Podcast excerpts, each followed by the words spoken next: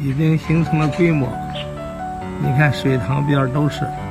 据绿会志愿者反馈，在江苏镇江句容市茅山地区白沙村附近，江苏丹阳市新桥冷家村附近几个村落，以及常熟谢桥路方帮路交叉路口西北荒地，发现大片疑似加拿大一枝黄花。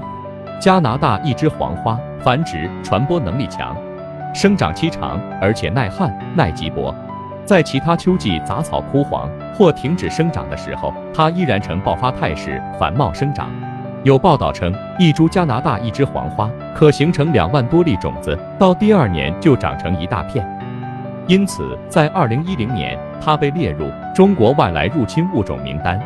治理外来入侵物种，保护本土物种，维持生物的多样性，需要全社会的合力。随着公众环保意识的提高，以及科学技术的进步，让加拿大一枝黄花不再危害生态，也是全社会的共同期待。